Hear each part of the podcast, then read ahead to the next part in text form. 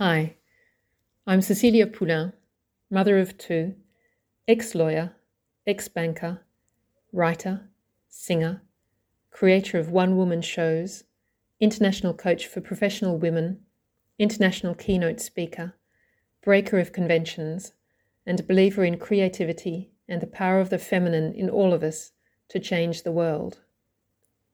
Welcome to Diary of a Writer, where I talk about how I write and read some of what I write.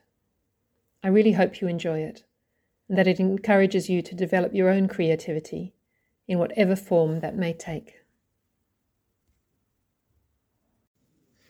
Today I was going to um, write and then and then read out a letter from myself in November 2023 to myself in November 22, and it the the idea was to um,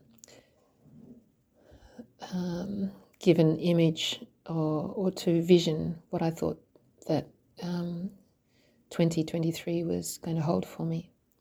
And so I started writing it, and then I realised that actually it would be very boring for all of you to listen to. So I may just do that on my own time. I won't. I won't inflict that on you. Um, when it's always an interesting experiment because um, it, I've I've found that often when I write those letters, I've done it about maybe three times. Very often, a lot of it comes to pass. So um, yeah, it's a very interesting exercise. Um, I'm I've just come out of my singing lesson and I'm absolutely thrilled because I've worked on a one woman show. I've had it hanging around for probably maybe two years. And so it's a um, it's a dialogue between uh, someone who's singing and me. So the person who's singing is Clara, or I call her Clara, and it's a um, song cycle, a Schumann song cycle. So there's eight songs, and it's about her. She falls. She meets someone. She falls in love. They get married. They have a baby, and then in the last song, he has just died. So what I did was I took the song cycle and then I wrote texts, like as though it was a dialogue between her singing, and then me responding. So between her in the 19th century and me in the 21st century. I'm just really thrilled because I've been working on this for a long, long time. And last week I sang and it was shite. It was really bad. And this morning I've sung, and for some, you know, miraculous reason, whatever that might be, I don't think I've ever sung as well as, as that. So um, they're just little miracles that you never know when they're going to, to turn up. So today I ended up not writing about my vision of myself, um, of what I think is going to happen in 2023, but I wrote about another vision that I had um, uh, probably three years ago now, maybe even four years ago. And um, it, it also shows the power of visioning. So here we go.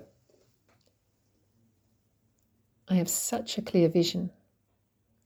I'm in the Palais de Tokyo, high on the hill on the other side of the Seine from the Eiffel Tower. It's early evening. I'm in the foyer of white marble. The lights are low and strobe lights are roving. The audience is sitting on the stairs and I'm at the bottom. I'm wearing a sequined dress in greens and blues, which reflect the strobe lights. The dress has long sleeves and is tight and spreads around me on the floor like a mermaid.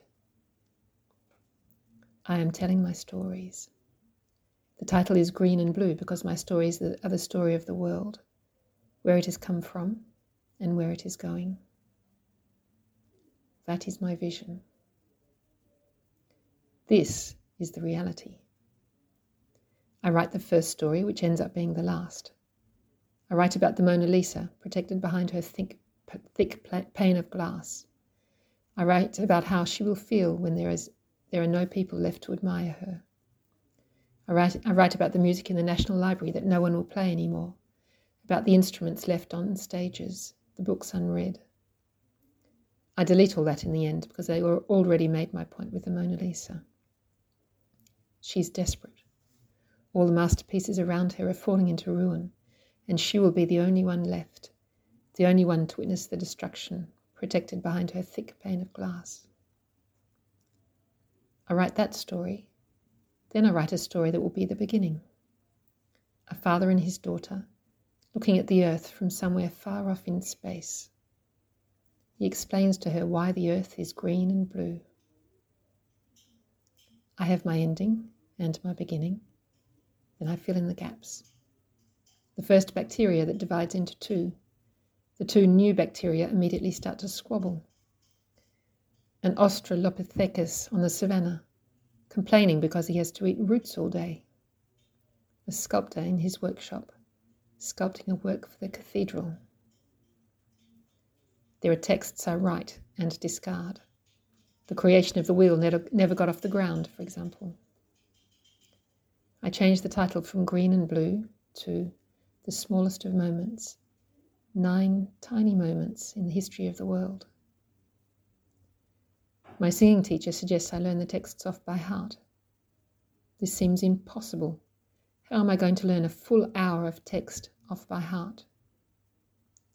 She reassures me she says I can always have the texts with me if I forget my lines, knowing full well that I won't. I carry the folded pieces of, pieces of A4 paper with me wherever I go until they become creased and grey, and in the metro or walking the streets of Paris, I recite.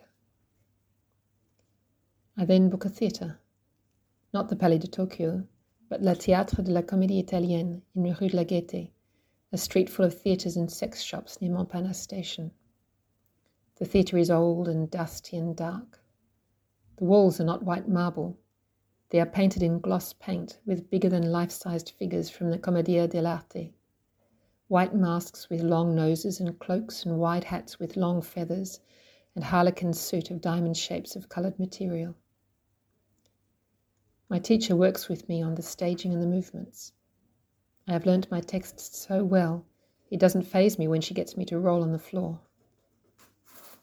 I decide what to wear tight black trousers and a tight long sleeved t shirt.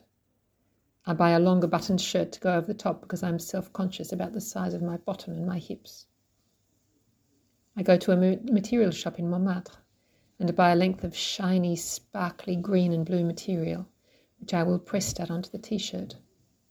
It will represent the pond out of which will crawl the very first fish on land. I find a pianist who can compose the music. The theatre recommends a man who can do the lights. I work out how to sell tickets on the internet. I ask everyone I know if they will come. And I continue to walk the streets of Paris, rehearsing my lines. On 19 February 2019, a little before 8 pm, I sit backstage with the pianist as people file into the theatre. The theatre is full. They even need to find three or four stools for the people who don't have a seat. I'm nervous, but I am also calm. I know I can do this. I want so much to do this. I want to share with all those people in the audience who I really am. It's not the Palais de Tokyo. There is no, no strobe lights and there is no green and blue sequins dress. The title has changed, but it is my show, my one woman show. My vision has become reality. I really hope you've enjoyed this episode of A Diary of a Writer. I'm running an absolutely free group coaching session on the 9th of May at 6:30 p.m. Central European Time. This session is part of my Dancing Days series where we dig deep on a particular emotion. We have already danced with fear and with anger, and this time we're going to be dancing with joy. If you have ever felt miserable and wondered how to have more joy in your life, you will find this session to be of enormous benefit.